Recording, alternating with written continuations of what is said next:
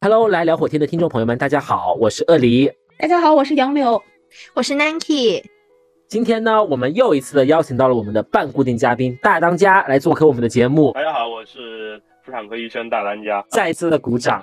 然后呢，今天邀请到大当家，其实来讲我们一个话题嘛，因为年终了，我们都需要做一些盘点类型的节目。这一期的节目讲的就是说，关于二零二二年我立的那些还没有倒的 flag，以及说二零二三年我们有什么新的 flag 呢？然后我们都会在这一期给大家揭秘各位主播们的一些生活。然后其实为什么想做这一期的节目哈，是因为主要是杨柳开始的时候说了一句话，他说这一年都要结束了，也没有实感，感觉今年是空白的。然后我在想为什么会这样，然后自己也是嘛，这一年到底就是有做一些什么样子的事情，就是在年初的时候有许下一些什么样子的心愿，有哪些还没有完成的。然后后面我们不是有列一些提纲，不有列一些选题给了大家选嘛？然后大当家刚好也选了这个嘛，所以说我们也想请问一下大当家，就是你这边的话，其实是为什么想要选这个题目啊？因为 flag 倒的太多了呀。啊，那要不然我们来浅听一下，就是在二零二二年你立了什么 flag？我立了，我觉得我觉得倒的最厉害的两个 flag 吧，一个是读书，啊，我年初的时候给自己定了一个目标，我说我今年要读完呃十五本书，不把算是硬，呃一个月一本嘛，其实要求也不高，对吧？但是觉得嗯还还可以做到，但后来发现今年其实也没有怎么读书，可能不超过五本吧，纸质书啊，我觉得说纸质书整个看的话。这个读这这么严格吗？一定要纸质书 纸质书？哎，就是你立的十五本的这个 flag 里面有，就是有明确的选题吗？还是说那种青春爱情小说也可以？那种就是医学巨作也可以？啊，没有没有明确的选题，但是是我觉得是就是是应该读，就是它应该就是读起来有点困难的书，就比较严肃文学那种是吧？呃，都不一定是文学，就有可能是严肃。因为我翻，因为我翻了一下我的豆瓣，我今年读了十四本书，但是里面大半都是那个悬疑小说，是吧？悬疑悬疑推理小说。然后，然后唯一看了看了几本比较严肃的是，嗯，哎，我看了那个耶，就是白先勇的《树树犹如此》，然后房思琪的房思琪的《初恋乐园》。哦，这个这个这个超好看的，嗯，然后我还看了，就是我们台湾这些年，哎，这本书还蛮推荐的，就是，啊，不是说前面两本不推荐啊，前面两本就是是经典名名作嘛，就是大家都知道的，就就是很好的书。然后我们台湾这些年真的这本书我还蛮推荐的，就是你在这本书里面可以看到很多你。不知道的台湾，就是比如说像老兵啊，什么眷村呐、学运啊，什么就是他们台湾怎么升学什么的，我我觉得他还蛮有意思的，因为 我们不是对那个台湾的文化都很感兴趣嘛，对，所以我觉得这本书就是是一个比较基础的那种科普，还还就是比较有价值，而且因为他写书的这个人，也就是一个，嗯，就是等于说他就是一个台湾的一个民众嘛，嗯。他也不是搞什么科研啊什么东西的，他就是从自己的自身出发，从小到大的这个生长的环境，然后给大家介绍的。我觉得这本书还蛮好看的。对，这本书是历史书吗？就是历史风？不是历史书，就是纪实文学吗？嗯，就是那种像回忆录一样，他就是从他小时候，呃。不仅小时候，就是从他爸妈开始，然后他是有种编年体那种感觉，就是几几年，然后他他干了一些什么事情，比如说什么，呃，二零零三年他上小学啦，然后他就开始介绍说小学是什么样的啊什么的，然后零四年就是又什么事情什么的，反正他就是以这样的脉络来写的，就而且很好读。哎，这本书怎么那么像是我我做的手账了？它只不过是把这个手账变成了一个区域的一个跨年的手账这种。你也可以啊，你可以写你也可以写书啊。对啊，你可以写一本我在南昌的那些年什么的，然后出版到台湾去，怎么样？那那大当家有读什么书吗？就是你目前读的书里面有什么，就是可以跟我们听众朋友们推荐一下的吗？我觉得这五本书应该是这五本书应该很好推荐的。说读书，我说实话，今年今年我觉得我最大的一个改变不是说具体到书的内容，而是你去呃读书的方式。嗯，就是如果说你按读书算的话，我这这真的我这一年没有读过什么书。但如果说你从这个知识的获取的角度来说，那我这一年的一个月可能获取的这个这个这个知识的浓度还是很高的啊，就是因为我专业方面的书吗？不是，不是，不是。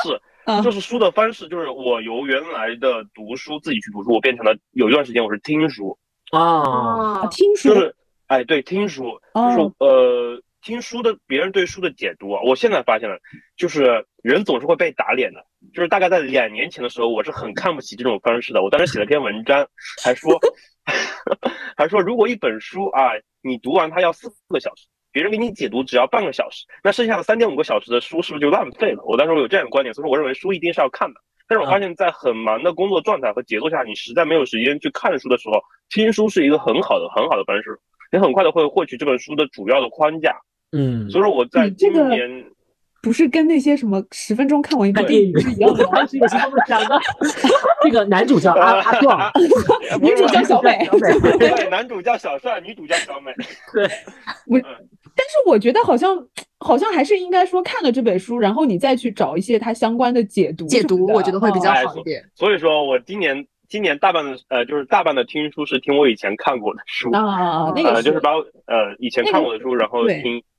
但是我其实发现有的书是真的你不会去看第二书，呃，就是你听着名字你就有可能不会去看的书，比如说什么会影啊，就什么百年古希腊啊这种的啊，什么亚里士多德写的这种这种这种这种书，你就觉得我天呐，我不会去看的。但是啊、但是你去听别人去讲的书的时候，还是嗯，我觉得我还是能听懂的，是这样子的。嗯，我觉得其实这个模式也蛮好的，因为那个就是呃，罗翔他不是一直在开一个，就是跟我一起读《理想国》嘛。对，对我我还就是有有点，虽然也没有干了，就是当时有想着就是买一本《理想国》，然后跟他一起读，这样会不会会比较有用？应该我也没有去读，该不看还是会继续不看的。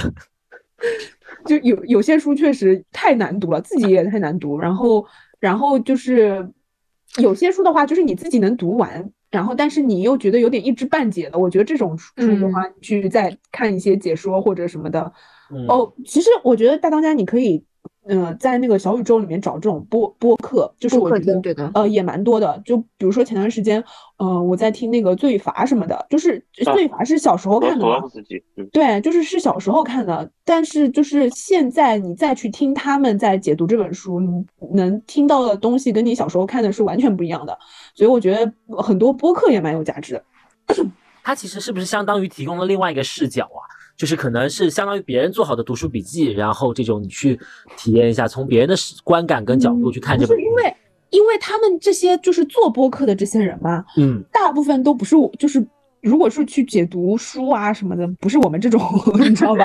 就是就是瞎聊聊，他们是人家比如说是专业点对人家，比如说说确实就是做翻译的，或者是就是专门研究这这个作者的，或者是说他们是高校的老师什么的，就是对呃，我关注的有几个播客，他们都是这种高知，然后就是在那边读书嘛。嗯，因为确实有，就是你可能自己，因为我发现我们不管是看书还是看电视剧，都有就那种你看的时候可能都没有在意，然后实际上从别人嘴里说出来的一些观点，觉得哦原来是这样子，我经常有有这样的就是感觉。而而且就是很多书是，比如说你你看了嘛，你就看完了，就是比如说他讲了个故事什么的，你就看完了。但是实际上它有它的大背景，然后有嗯它的就是时代的特征什么的，就是你你可能你没有去查资料，你都不知道。我我想到几个哈，感觉首先第一个，这个好像小时候做的阅读理解啊，就只是把原来的一篇文章变成了一本书而已。我们以前就是小时候就是上语文课，不是要做那个这篇文章要讲它的历史背景的结构是什么，为什么作者会这样，怎么样之类的吗？不是吗？就，做一遍分析是吧？对对对，哎，还有一个我想到的，其实这不就是跟我跟大家推荐的那个拉片是一样的吗？拉片其实是电影里面就是逐帧逐帧的分析嘛。上次看的那个拉片是讲恐怖游轮，也是一个循环的故事嘛。然后他讲说去分析这部电影有哪个节点或者是有哪些信号，就代表着它已经进入了循环。然后他有什么样子的那个状态来分析说这个进入到循环同一个时空的不同的女主是什么样子的性格。所以你你你你这个就是拉片，它本身就是它的时间长度是比电影要更长很多的吗？没有没有，它也是精它也是嗯精简了这部电影而已。哦比如说那个，但是在一些比较关键的节点，他会特特意就是拉出来说，对吗？对对对，比如说他是就是之前还解释过咒怨嘛，比如说如果当红色电影里面都是比较昏暗的色调，当红色出现的话，代表着这个人危险来了。但有的时候红色的信号呢，又又不是在这个人头上，或者是怎么样，就代表可能不是他有危险，或者他即将发生危险。还有就是一些构图的手法，比如说当这个窗户分隔两个人的时候，代表两个人离得很远，但是慢慢的、慢慢的，你会随着拍摄角度的不一样的跟进，然后你会发现两个人越坐越近，那个窗户的那根线也没有了，视角也转变了，代表了两个人的人物关系又是怎么样子的，就很像，其实也像阅读理解，只是更细致一点。关于它就是一个特别细致的解解说吧，就 我我上一个特别细致的解说还是色戒呢，就是就是我。就是我看完了《色戒》，但是我就是看完了，然后后来再去看人家特别细致的解说，他就从那个什么打麻将啊，就是吃碰胡，然后什么，反正就是就是各种细节给你解说一番，就说导演为什么要就是这么拍，然后有什么寓意什么东西的，对，反正就是对你也不知道他就说的到底是不是真的，反正就是就是他也按他的理解给说了一通嘛。他们是专业的啦，就是有些就是手法确实是你能够在这部电影里面，为什么我们刚刚聊电影的时候说有些导演的风格会这么的统一嘛？就是他其实这个人拍摄的语言跟逻辑是一样的，后面就是通过这种细节去分析，并且能够看到一些我们看不到的内容跟东西。我们可能第二遍再看的时候，或者每一遍看的时候观感都不一样。就是有的人可能就是同一部片子看了无数无数遍之后，就是发现了一些规律这样子。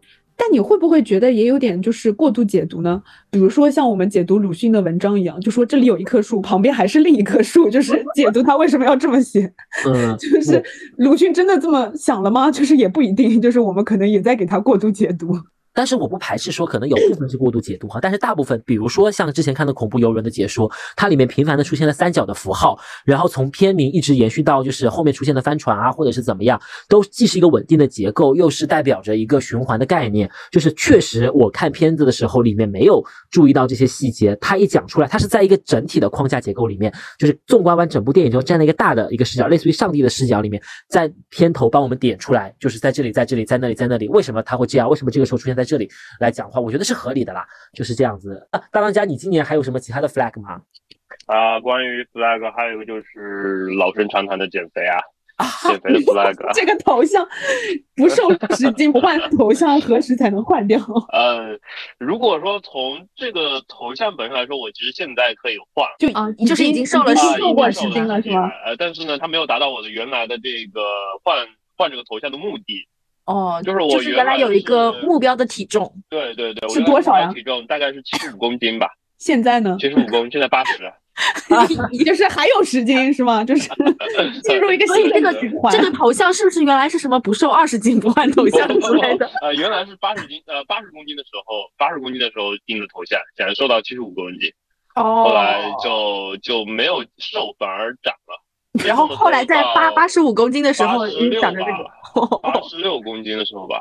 其实其实说实话，我其实觉得不是说受不了，而是你根本没有那么强大的这种，就是没有那么强烈的欲望和意志力去瘦。哎，所以这是不是另另一个话题？就是其实这些都不算立的 flag，只是对自己新的一年的一些祝愿。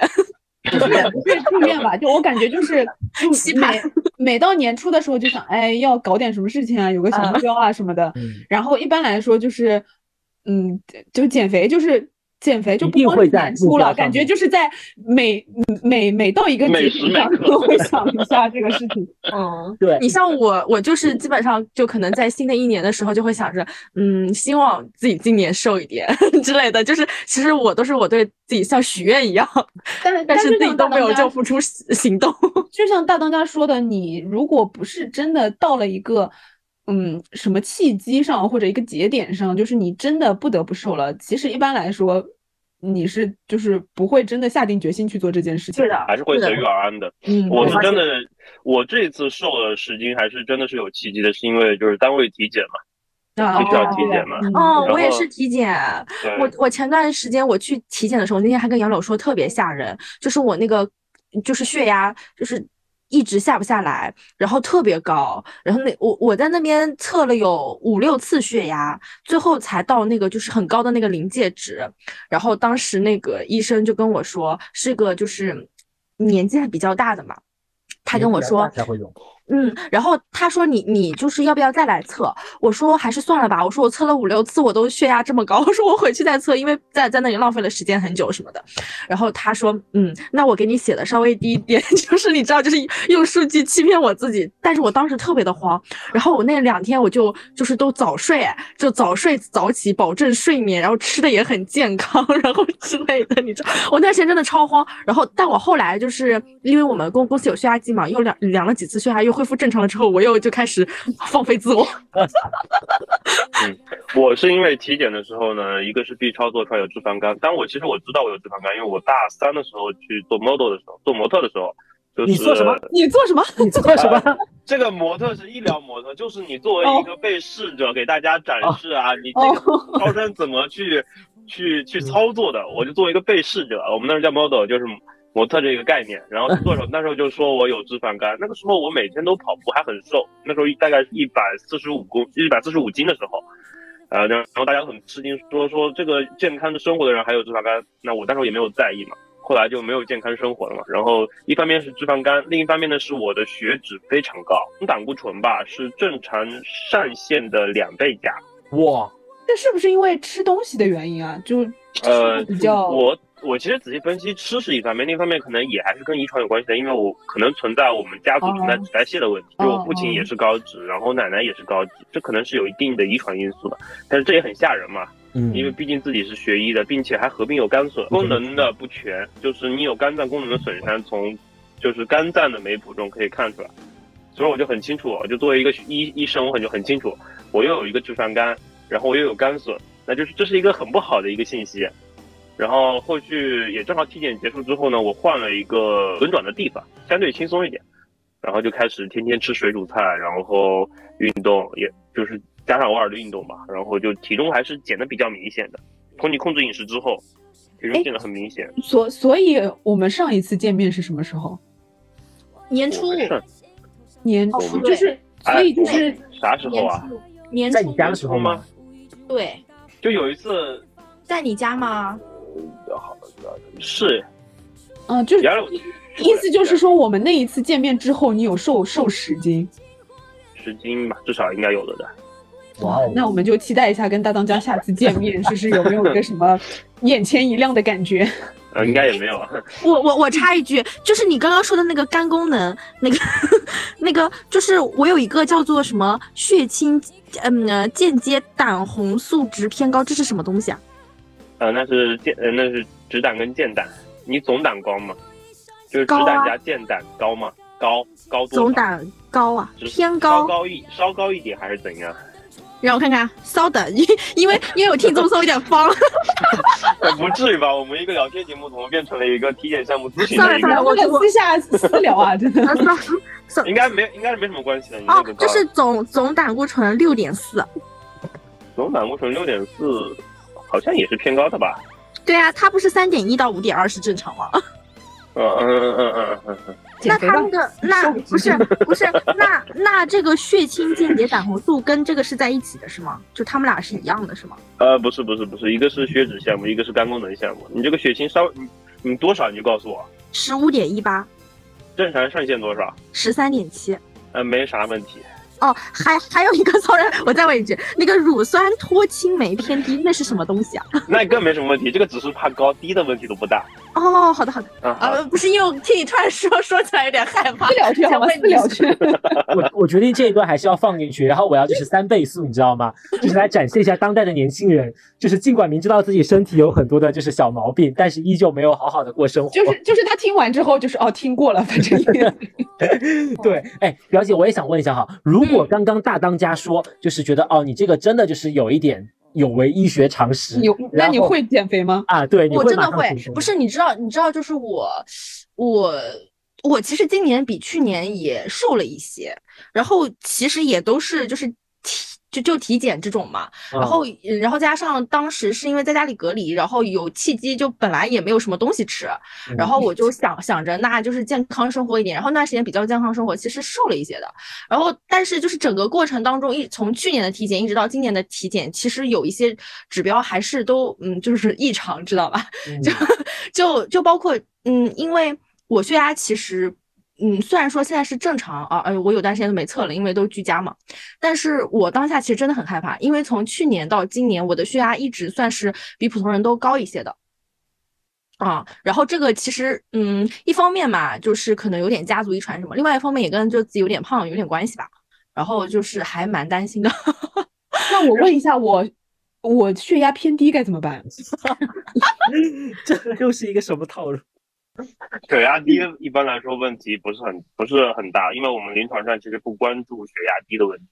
可是可是血压低不是也会导致，比如说头晕啊，然后就是那种跟贫血差不多你。有你有出现过这样的症状吗？头晕的症状吗？因因为我本身贫血那你贫血，那你头晕可能还是跟你贫血关系更密切。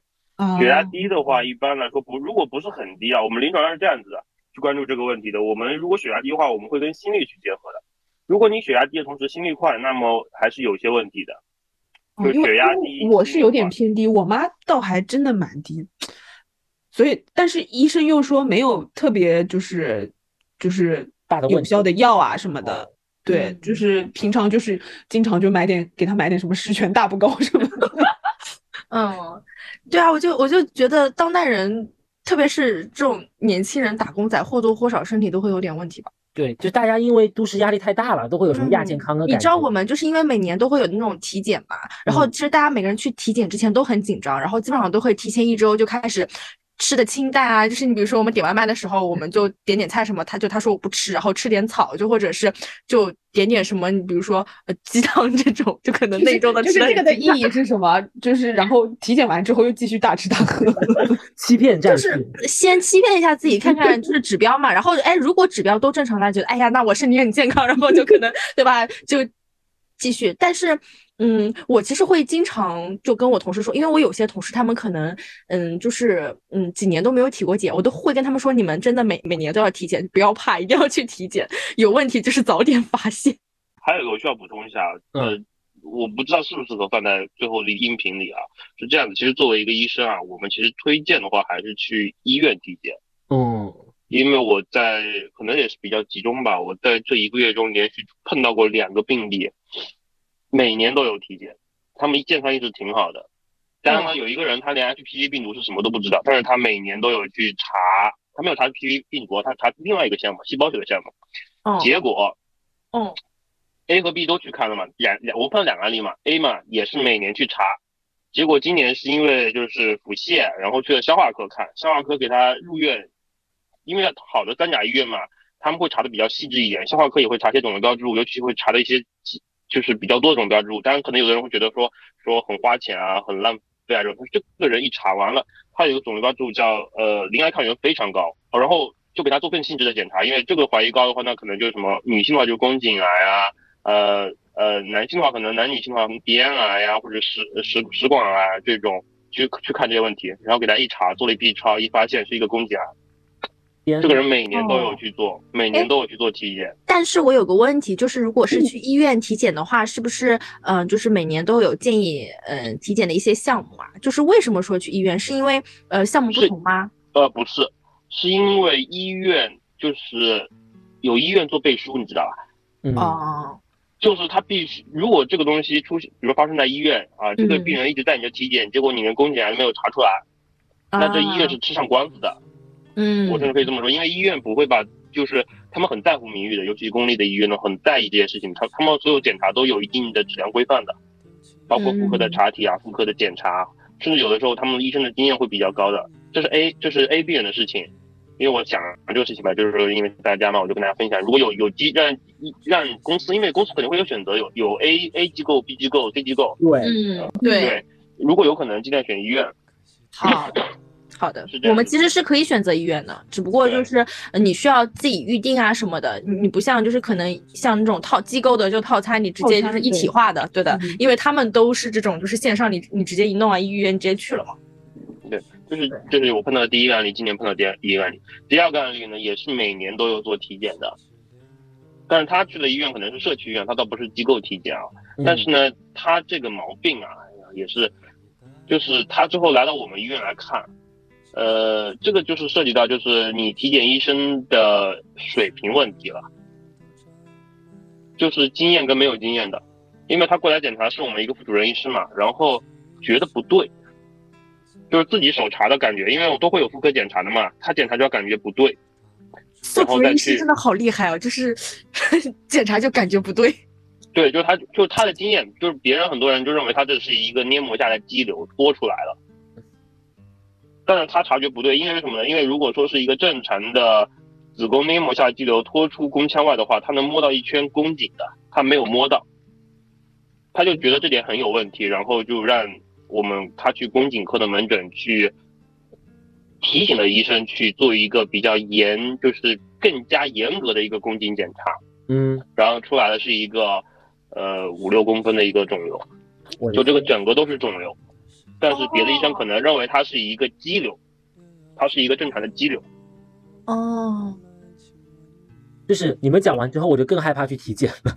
我才拿到一张今年的体检卡，到现在为止拖到都没有去。还是要体检，还是要。我真的觉得还还是要体检，真的。我们是不是有点跑偏了？啊，没有没有没有，这个这个也也也算是对的，对对对，因为年底了嘛，其实大家一直说去减肥，除了外形的一个问题，更多的是在乎健康这个本质嘛。所以说，如果通过这种形式能够告诉听众朋友们说，换一种体检的看待的心情，并且去到合理正规的公立医院去做这些医疗体检的话，会对大家的健康有更大的帮助。有的时候可能可能医生觉得你如果真的是过瘦了的话，啊，真的你减的一个程度过瘦了，也会告诉你就是尽可能的还是要健康一点。讲到体检，讲到健身这个嘛，其实讲回来也好，我不知道大家是不是所有人都会有这个年初的目标。关于体重上面，有的人是减下去，有的人是增上来。我自己也是，当时还说要去健身房什么之类的。但是今年加上就是隔离，就是包括说风控嘛，其实今年去健身房的话，次数应该不超过三次吧。真的太惨了。然后你办了那个健身房的卡吗？对啊，就是我健身房的卡，我办了三年的。然后呢？对他帮我续到了今年十月份嘛，因为之前的去年的隔离帮我续到了今年的十月份，然后呢，但是到十月份之后呢，我以为他会自动帮我续上去，因为今年不是上海又隔离了三个月嘛，他应该在往后面续公数嘛，他应该跟迪士尼的年卡一样一直往后续啊，但是 可以可以暂停啊，他不能暂停的，就是这个我也是，然后呢，然后呢就是那个。他到期了嘛？我以为他会自己续上，就是一直帮我续到明年。但是发现他这次没有帮我续上，然后我就问为什么，我就去到现场，那个人一看就是，嗯，你是不是就是你到期之前，然后我们续卡之后你都没有再来过了？我说是的。如果他只要去过一次的话，他都可以帮我把这个时间自动续上，但是我一次都没有去，就是因为太久都没有去了，人家就就没有做续卡这个操作。是的，我是我是今年就是反正封控期间那个健身卡停了嘛，然后后来结束了之后，我就把剩下的时间就。就是去完了，然后后来就到夏天了，特别热，完全提不起任何那个就是运动的兴致，然后从此就是再也没有去过了。对，从此躺平，然后就是也没有续卡，然后也也没有运动，然后就一直到了现在。不是我，我觉得最搞笑的是，我其实，在就是这一波大家都阳的，就是之前嘛，然后因为嗯，有还还蛮长一段时间就是。都没没有怎么动，然后吃的比较多，然后又长胖了一些。我想着不行，我得那个就是运动什么的。然后我刚，你知道最搞笑的是，我其实，在阳的前一天，我那个时候我还我还因为我觉得我应该强身健体，我还就是时隔很久跳了个操，然后我第二天就阳了。哎，我可遥记得就是在在疫情封控的时候，大家还一起相约跳刘畊宏呢。我疫情封控的时候，我真的我我真的跟杨柳就是我们俩还那个语音跳刘畊宏呢。我疫情疫情封控期间，我瘦了十斤呢。我也可能是饿的。对啊，就是又饿，然后又运动，就是一天一天只吃一到两顿，然后晚上还运动。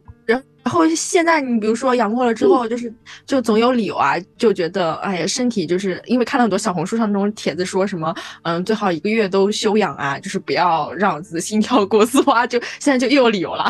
所以说反正这个健身的事情呢，还是要就是持之以恒，但是就是也是跟他的医院体检一样啊，为了身体健康，不要过瘦，或者是突然的暴瘦，或者是突然的暴肥这种。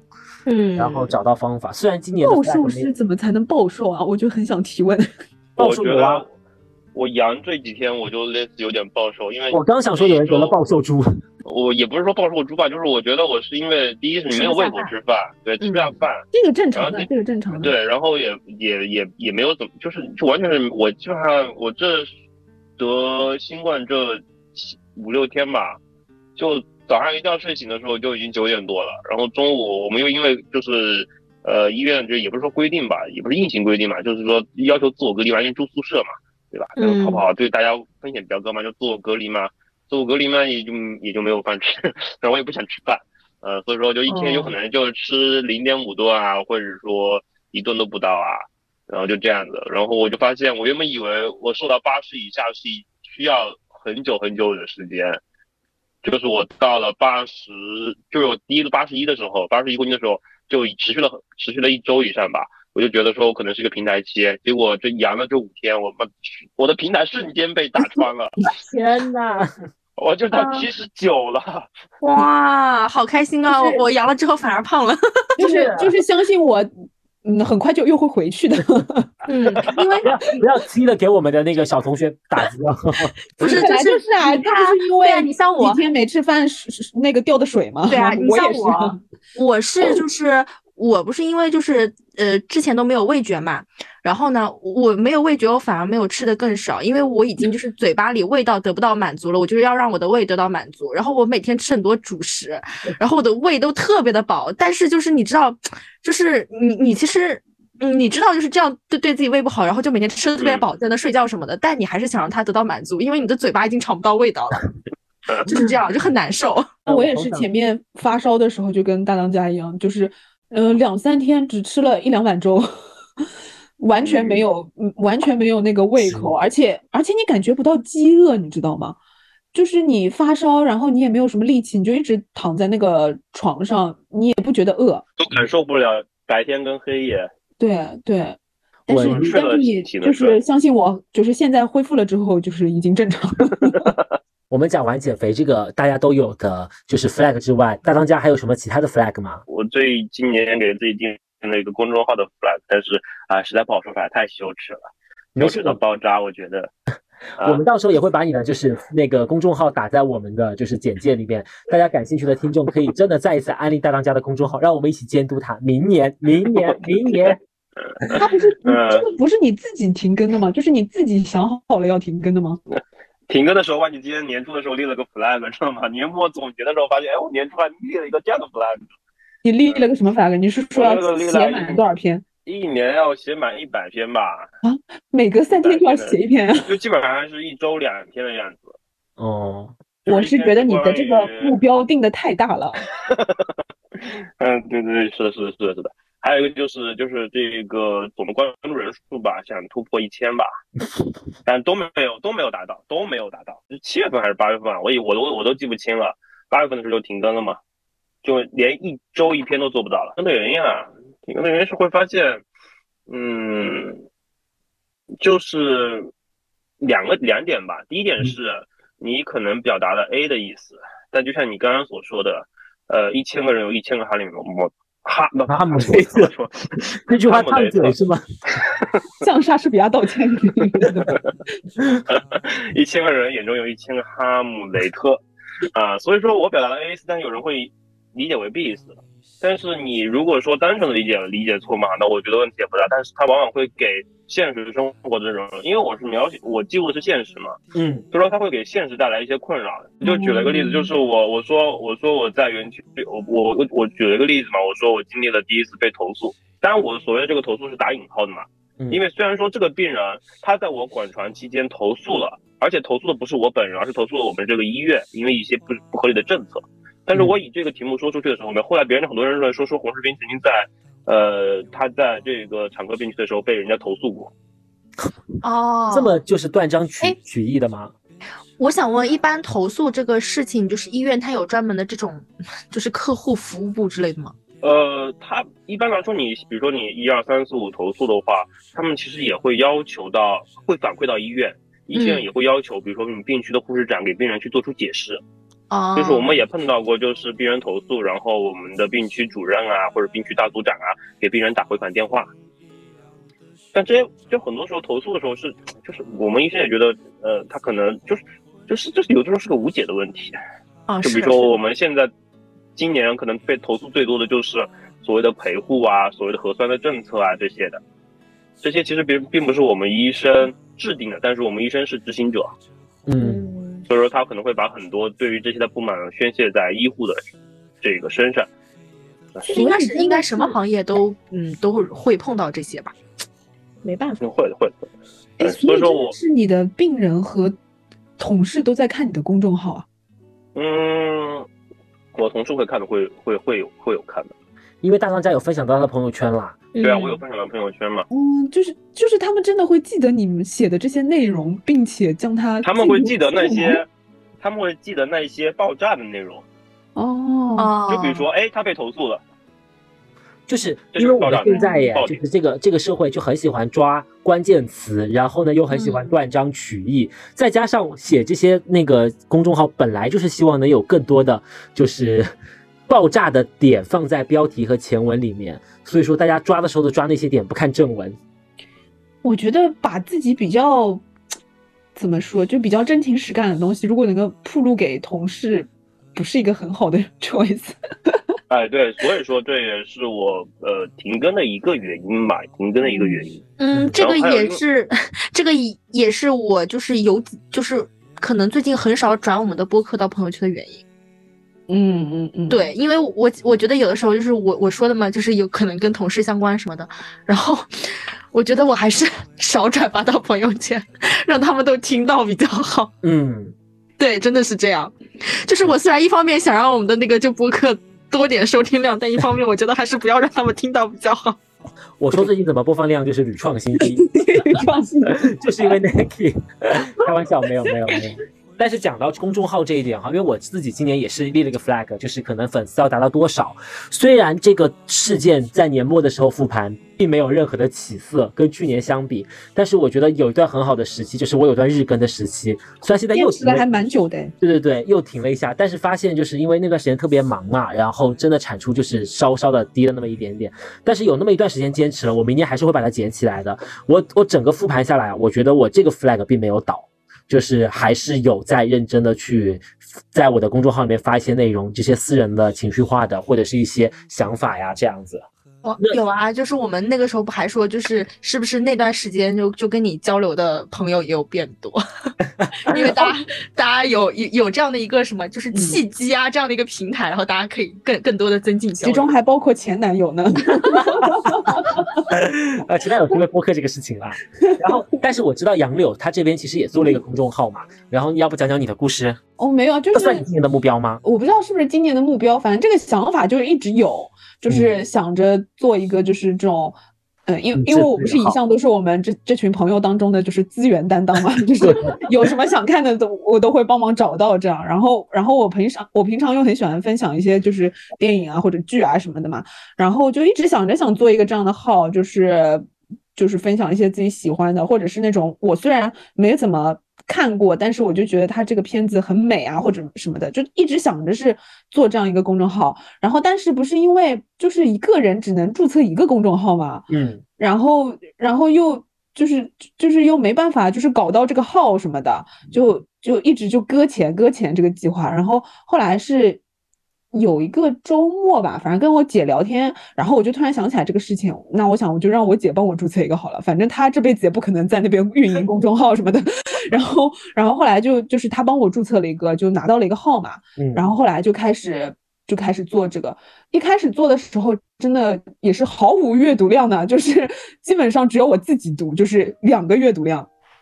因为一个就是我自己，还有一个就是呃注册的，就是我另外一个那个微信号嘛，就是只有这两个。然后就是突然大概跟了两个礼两三个礼拜吧，然后某一天突然之间就开始还蛮多人关注的，就是因为可能是有搜索那种嘛之类的，就是搜到了，就是当时有一部电影叫《正发生》，我不知道你们知不知道？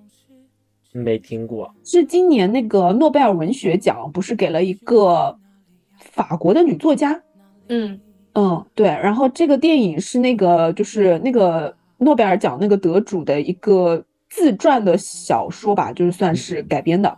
然后当时我不是就看到说就是有诺贝尔奖这个事情嘛，然后我就放了一下这个电影，突然就还蛮多人关注了。然后从这个电影之后，反正就是粉丝还涨得蛮快的。因为我我记得有段时间，因为正好也是到嗯，就是年末，就各种呃奖啊，就是这种电影奖啊、节啊之类的，然后感觉就好像就当下有推还还蛮多，就是当下非常火热的电影。然后因为因为我一开始也不知道嘛，就是也后来就是有一天就是好像说什么电影，然后就转了你你这个公众号，我才知道。然后我看那个阅读量蛮高的。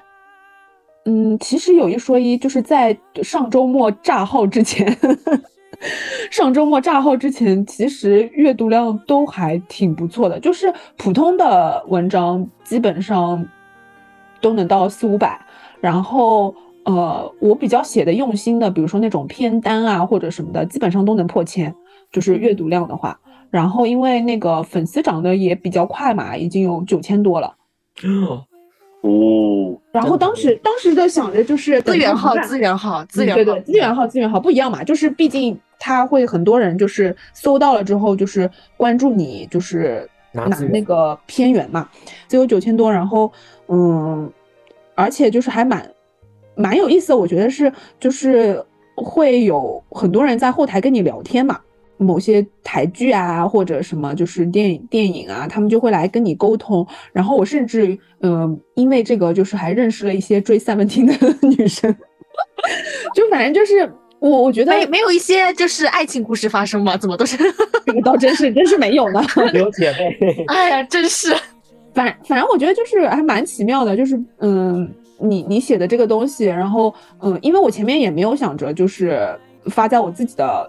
就是朋友圈里嘛，然后也只是小范围有，比如说你们几个知道，然后我同事什么的我也从来没发过，就是，而且我用的就是公众号什么也都是我另外的一个微信小号，就等于是完全像有点剥离出来，就是我自己本身嘛，就是感觉去用另一个身份运营这个号一样，然后后面就是很还蛮多后台的就留言啊，有时候就聊天什么的，然后有些还加了微信，就是。还会聊聊，就比如说别的，比如说一起追 Seventeen 什么，反正就是我觉得还蛮有意思的。虽然就是上周末经历了炸号，把我这些全都炸没了，甚至他一点备份都没有留。对，就是我有点我有点可惜的是，因为就是有些片单我真的写的还蛮用心的，然后就是阅读量也很不错，然后我里面的图什么的我都是很认真的一张张去截的，就是哎炸没了就确实有点那种，但是嗯这也没办法嘛，毕竟也确实是。就是进行盗版实验，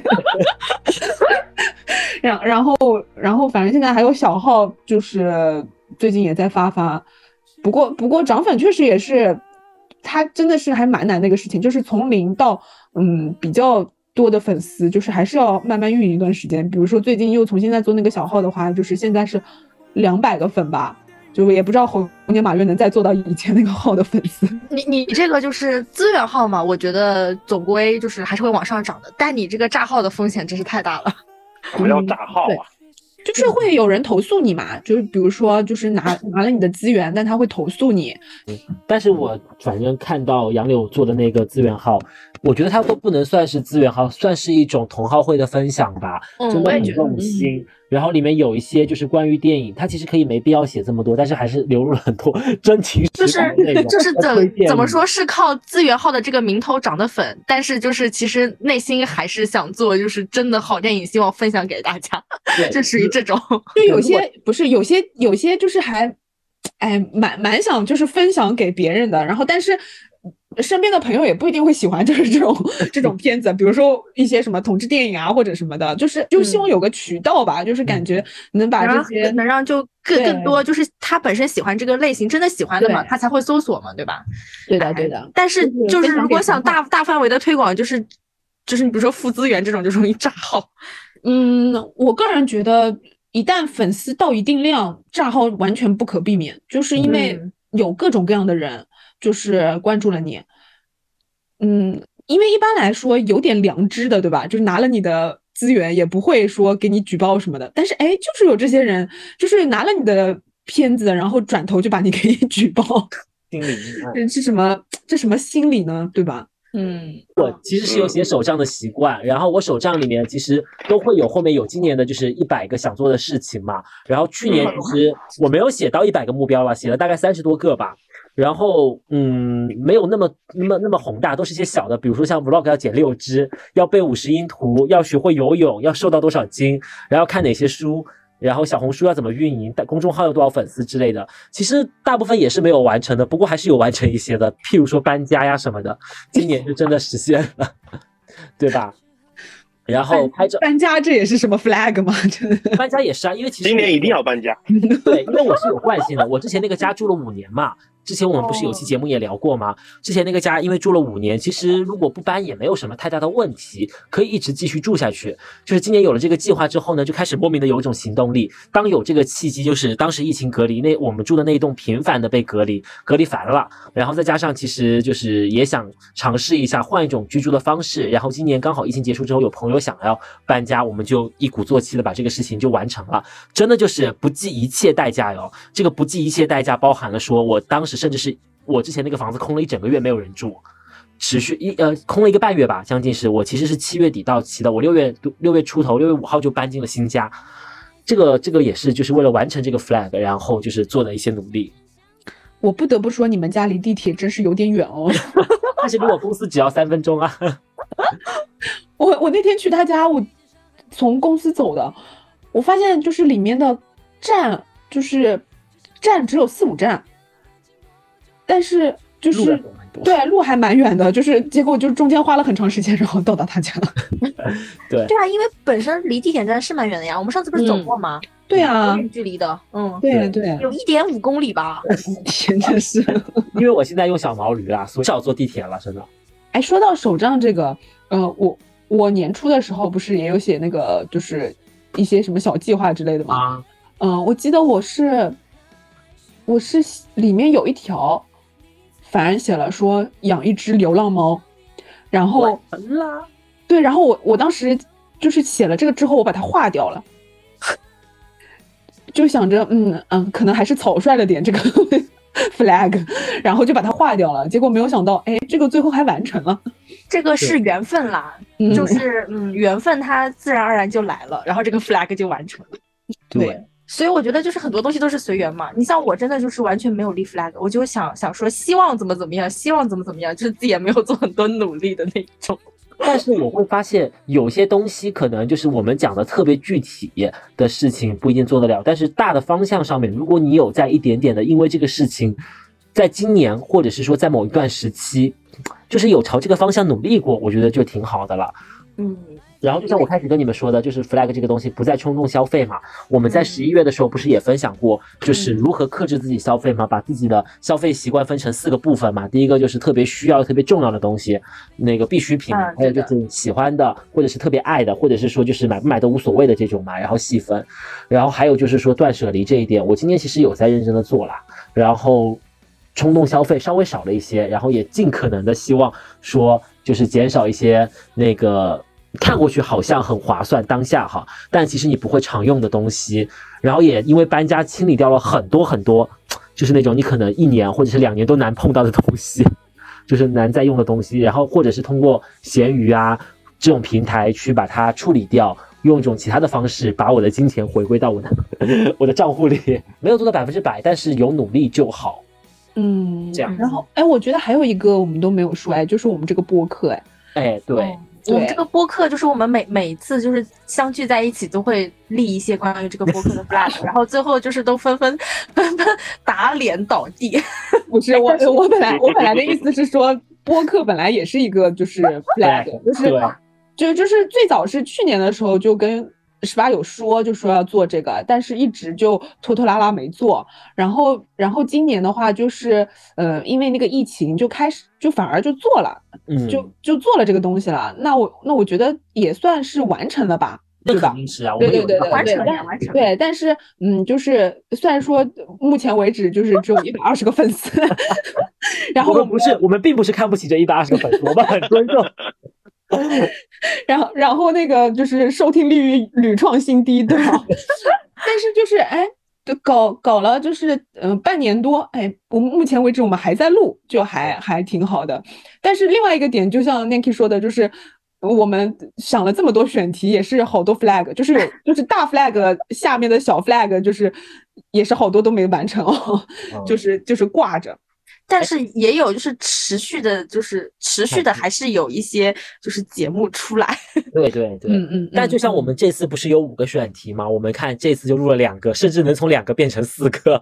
对呀、对完全没有问题。明天晚上还得继续录，我们就是不录则已，一录 一录。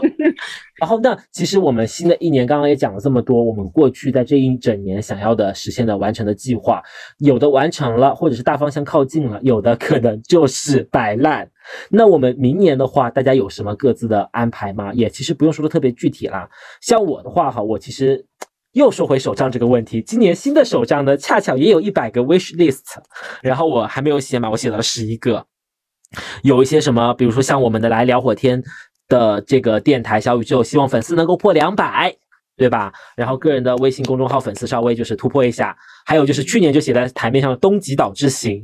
我希望就是你知道，就是今年呃不，二零二三年能够安排一下，或者是说就是我们下午有讨论过的，看能不能出个国，或者是怎么样，对吧？我觉得我们先把就是今年没有干的那个露营给搞了吧。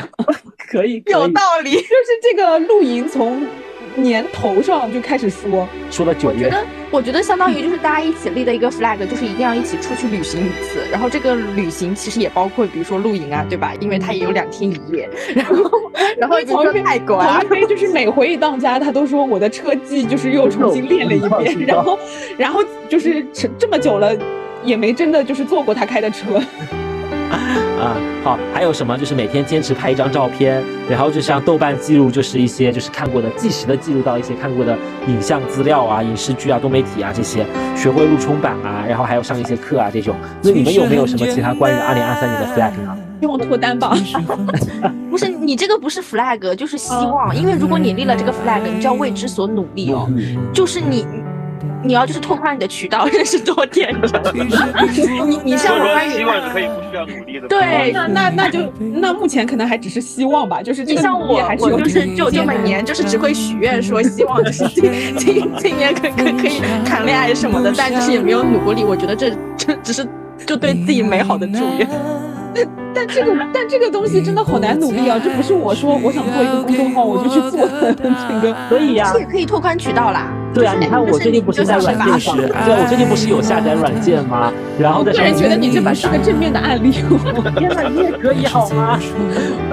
我看了你的这个下场，我就下场这个字，我看了你的就是情况，感觉不是很妙的，就是对，我我感觉大家都是这种 flag。杨柳有没有什么其他的 flag？flag 啊，不是祝愿哦。就比如说哈，你把你新的小号的粉丝重新做回一万，这也算一个嘛？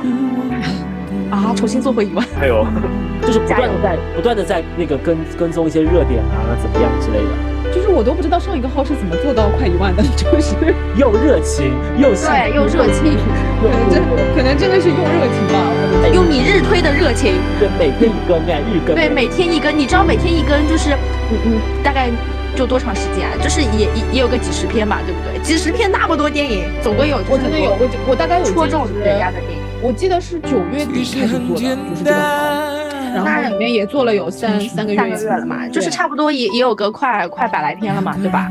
那就是那么多电影，我天，现在想，哎，炸没了。这么多的电影，总归就是有有很多人就是他会有自己感兴趣的电影来关注。就是我觉得这个的话，就是还没到就是 flag 这种吧，就因为因为还在做嘛。就比如说像播客这个，我也没有对它有，相信我们了。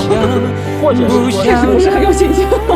没有啊，或者是你不是还有自己的播客吗？你就可以就是，对吧？他自己的就播客，他无暇顾及了，已经就是那个就是那个已经很疲惫了当下当下就很想做一个这个东西，然后就做了就也没有后续了。但是像像像我们这个的话，就至少是个 team，就好像还大家就是你催催我，我催催你，还能继续往后面做。他一个人就是好像很难坚持。这个这个确实是，就是而且而且其实小宇宙做也不是很好做，就是本身流量就不是很大，然后然后比如说比如说像我们的话，就是每次其实我知道我们也没有想着说多少粉丝之类的，很多时候也就是想聊天嘛，对吧？嗯嗯，然后然后就是有正好开一个话题，说聊一聊什么，正好把这个就是做做成期播客什么的。我个人倒是确实对这个播客粉丝啊什么没有很巨大的这种呃对很具体的期待倒是没有。而且说实话说两百个应该 OK 的吧？我也觉得应该 OK 的吧好像不大。就是我我有一个 flag 啦，因为我的那个公众号从建立之处就是 一就是一年多都没有更新过，就是我新的一年有个 flag 就是。嗯，希望可以多呃，在我的公众号上发拍的照片。嗯，就是因为我确实今年一年，就是从有了这个相机开始，其实拍了蛮多照片的，但很多其实我都没有发过。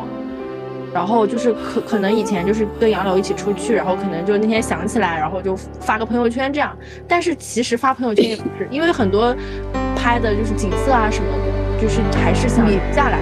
嗯，这个事情的难度到底在哪里？就是因为我听你说这个话也已经听了很久了，个人觉得这个事情没有难度啊，很难坚持吧？嗯，不是不是坚持啊，他都没开始过。对，就是没开始过，就是这个的问题在于就是。凡事都是开头难，你知道吗？万事开头难，不是？可是可是你这个的话，我个人觉得这个开始很容易啊。就比如说像我做播客，我其他那节目就是做一期很容易啊，就坚持确实是有点难。这不第一期都都很容易做吗？因为我就是希望我自己就是不要只做一期，然后就没有，对，然后连一期都没有。对对，那或者是可以大家互相监督嘛。之后我们在群里面就是每天，因为我其实在二零二三年不是也立了一个 flag 吗？就是每天拍一张照片，然后我就把它发出来，我们彼此发在群里面，就是 check 一下这种。好，当然也没有打卡吗？就是，我们就就互相点点点点关关注，增加点击量这种。不是不是，就是发在微信里面。你可以做一个集合，就是比如说你每天都拍一张照片，或者每天发一张照片出来之后，慢慢的把这一些照片开始无序的跟我一样，反正哎不在乎什么排版啊什么。那这样吧，就是你是每天嘛，我先每周好吗？你每周你不你就不会做喽？不是，可是可是他可是你每天发一张照片，你发在哪里啊？就微博上吗？不是还是朋友圈？呃，也可以，其实不在乎，我只是让我的初衷是每天拍一张照片，哦，拍就是我觉得好看的照片，或者是怎么样，就是我觉得你这个挺好，就每天拍一张。可是你如果不发出来的话，你真的会记得每天拍一张吗？会啊，我我会定期把它整理到就是就是 plog 里面的嘛。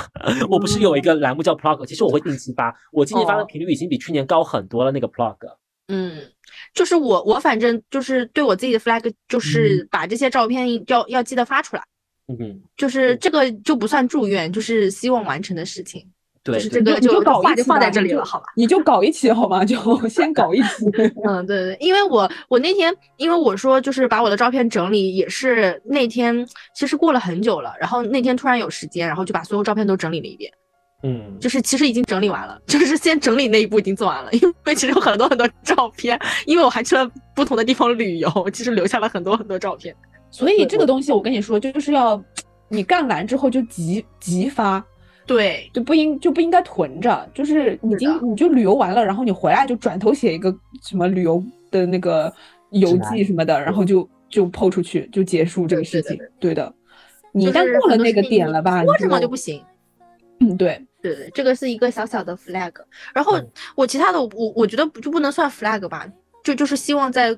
工作上自己能更进一步的话，其实要学习的东西还蛮多的。这个是要跟圣诞老人许愿，还有跟学生许愿的。对对对，就是就就包括跟老板年终谈话的时候也说了，就希望自己多多学习一点嘛。就是我我本身因为呃现在是做数字营销嘛，就是。嗯，其实很多时候大家都觉得是运营公众号，其实根本就是它其实不是，它其实涉及到的方面蛮多的。然后包括就就最近工作上，也就是有很多的一些培训课程啊什么的，就是包括公司也很注重这头方面，然后有很多这样的一些让你感觉到其实它是个很深的东西，其实要学习的东西蛮多的。然后就是希望自己在本身工作的专业上是能够更多的学习，这样才能更进一步吧。嗯，更进。对的，对的，就是这个算是一个小小的 flag，就是希望自己能更进一步，就就不是说好像明年就还在做今年的东西，就就觉得自己没有进步，在工作方面哈，就是工作方面。嗯，对的。也有立 flag，这个这个就是我觉得，因为已经也有跟老板年终谈话的时候说到，我觉得这个是必须做的吧，就要不然他下一下一个就财年也他要给你评分的嘛，然后 他他会他会想想到说，嗯，他上次跟我年终谈话时候说到这个，但他好像没有做，然后就就就就是我不达标什么的。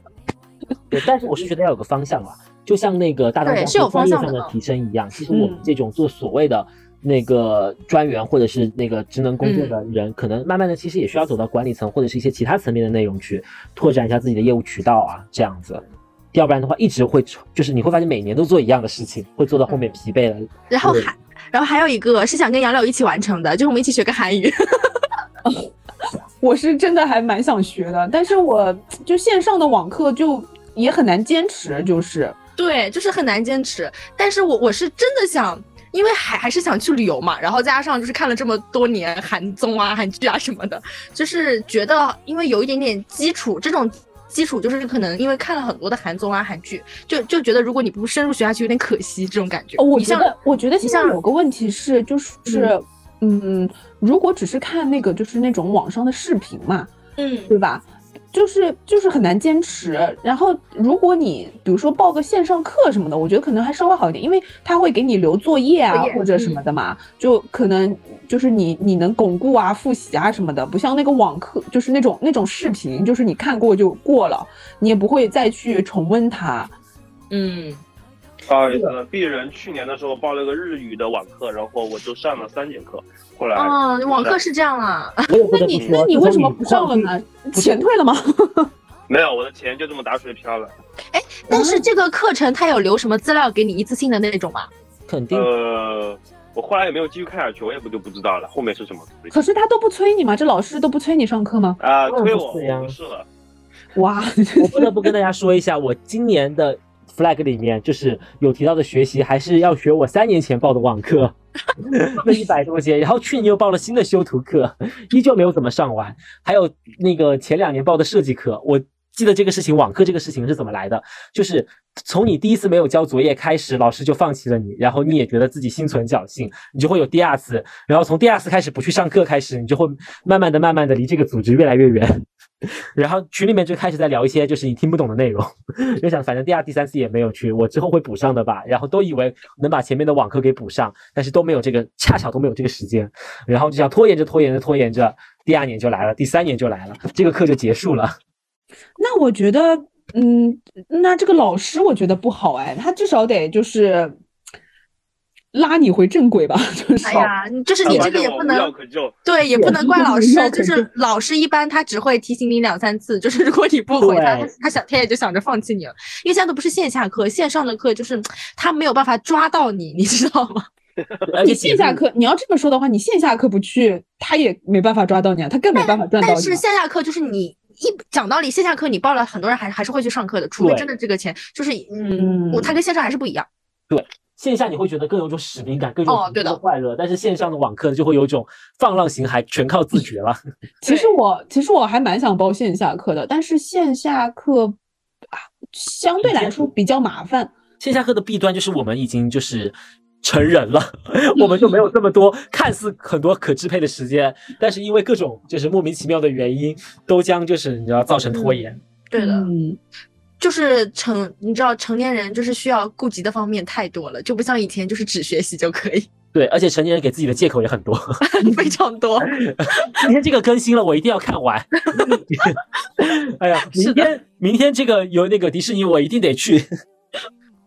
嗯，哎哎，突然想到哈，讲回那个那个迪士尼，我突然想到去年其实我有去很多很多啊，今年我有去很多很多次迪士尼啦，就是可能小十次应该是有的吧。啊，真的吗？嗯，这个年卡我觉得我今年好像没有，因为一直风控啊，就是或者怎么样，就是因为我们的卡也是需要预约的嘛，就不像你这种比较高级的卡我也要预预约啊，姐夫我也要预约的。啊。你你也是要预约的吗？对啊，我那个只有金卡是不用预约的。哦可是他周六周天都可以预约嘛。嗯，我是周六哦但是你是周周天都可以预约，然后因为我们就是就就本身像周六周天这种也有限制，周五周六都是不行的吧？反正周六肯定不行。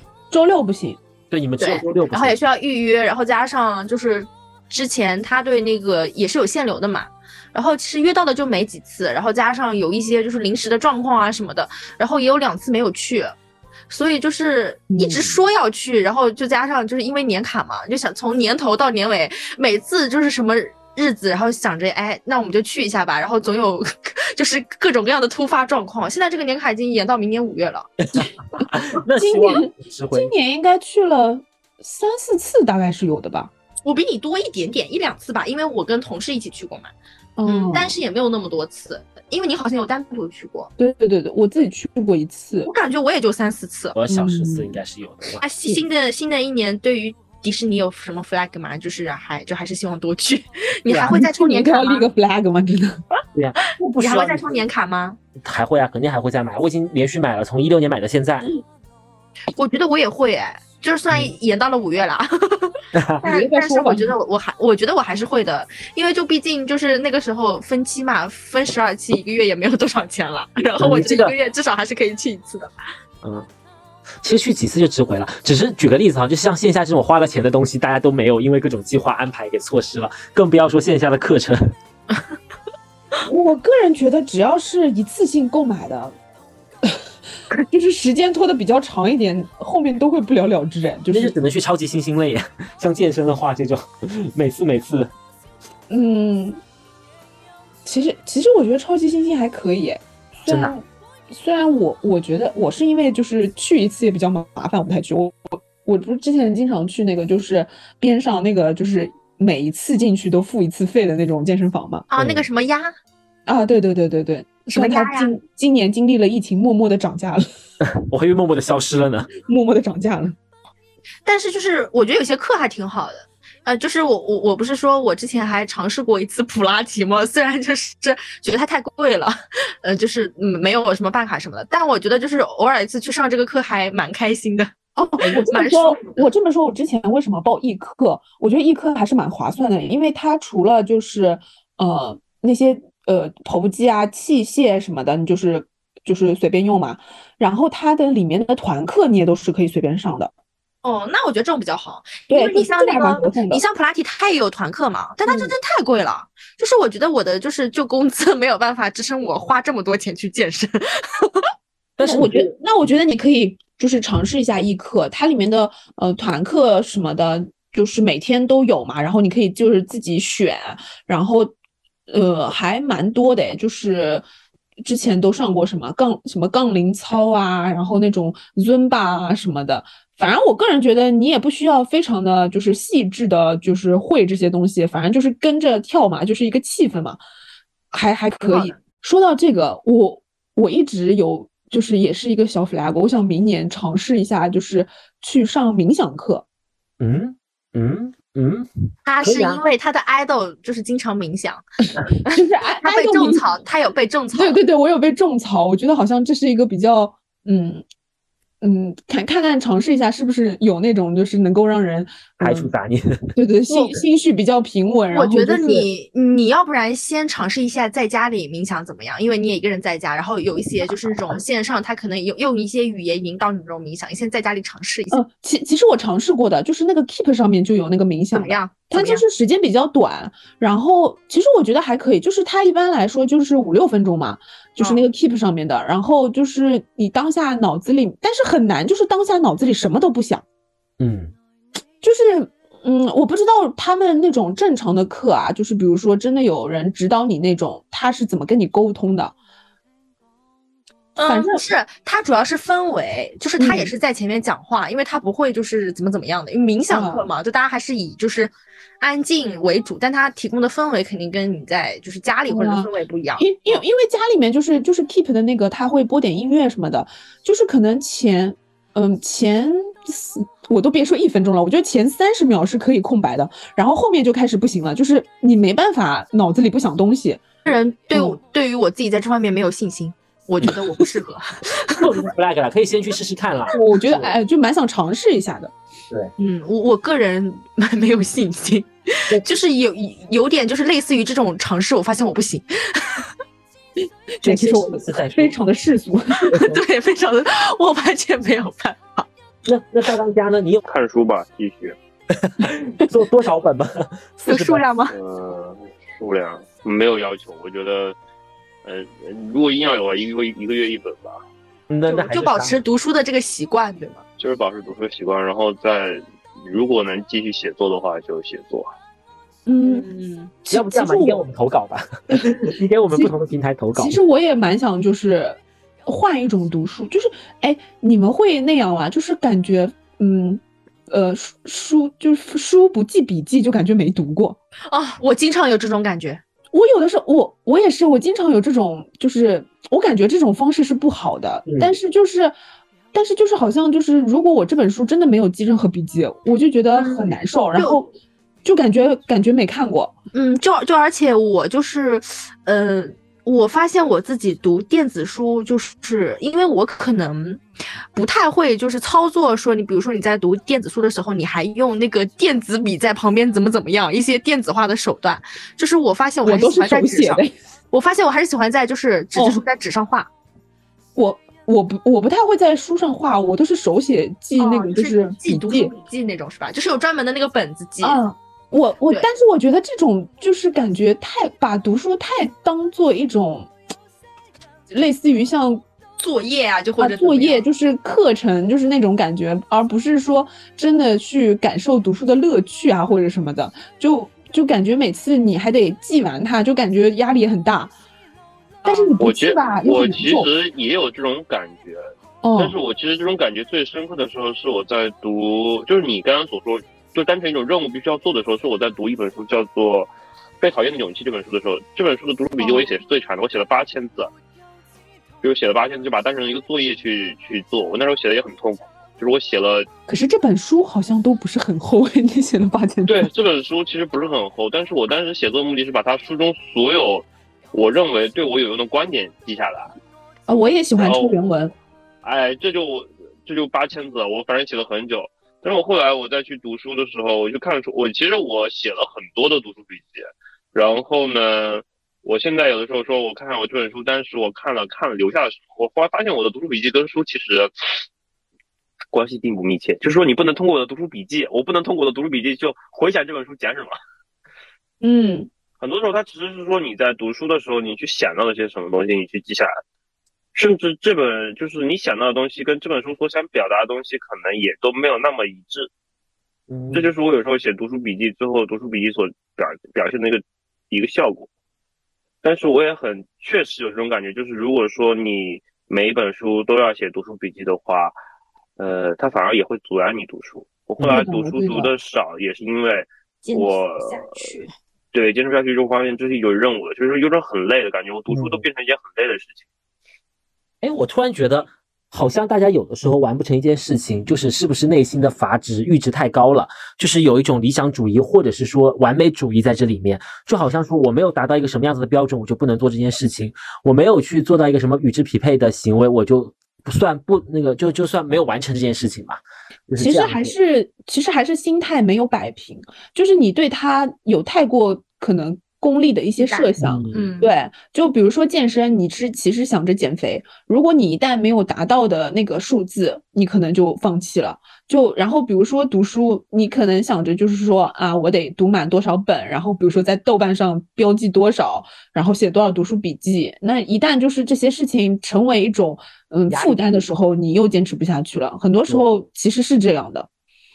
那我们新年是不是这个安排就是先打破自己这种对自让我的随缘 就也不是说随缘吧啊，就是你有一个你有一个目标在那里，就比如说你当下如果闲下来想要做一些，比如说刷刷抖音啊，看一看短视频啊，或者做一些闲事杂事浪费时间的时候，你是不是看一下你的这些那个计划跟安排嘛？哎，是不是我这个时候如果我我用另外一种形式去取代它的话，那会不会就是显得更加的丰富自我一点，并且能够达到一些目标这样子，就让压力不要这么大了，就是相当于是一个无聊的时候的一个指导指南。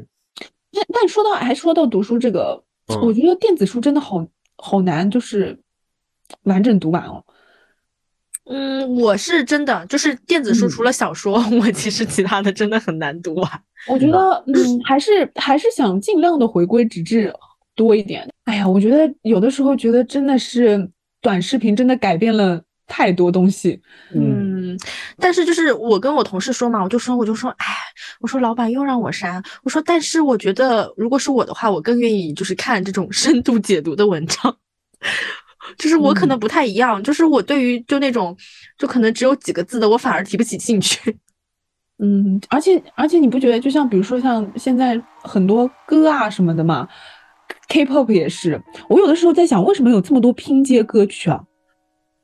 就大家因为大家都只爱听一段，然后对呀、因为大家他们口味不同，他们可能就是为了不段同不同的那个段落，就拿去做那个就是呃抖音抖音的背景音乐什么的，嗯。就跟你创作的时候也是一样的，写东西的时候也是一样。你我写推送的时候有一段时间很矛盾，就是我究竟是想写我想写表达的东西，还是去写那些别人想要从我的故事中看到的东西，比如说医疗里面，因为医疗毕竟是一个相对而言是一个大家又觉得好奇但又陌生的一个场景，对，这就是一个很纠结、很拧巴的状态。就就是你是想，就是到底是忠于自己还是迎合别人嘛？就是对啊，就现在现在这种情况的话，我个人觉得你不靠这个公众号赚钱，你肯定是要忠于自己的。对对对，所以说我嗯，我不靠这个公众号赚钱。对啊，对啊，我觉我觉得，如果你真的这个是你的职业或者什么的，我你需要靠它赚钱，那我觉得可能迎合大众无可厚非嘛。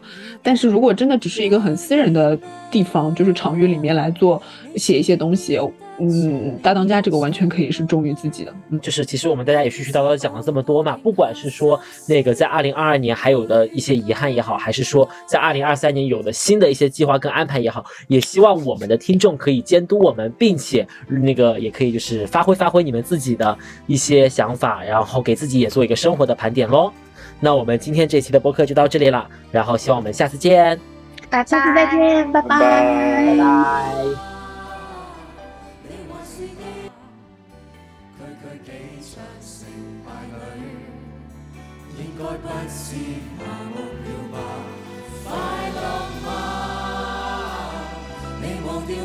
想，只能忙於生活嗎？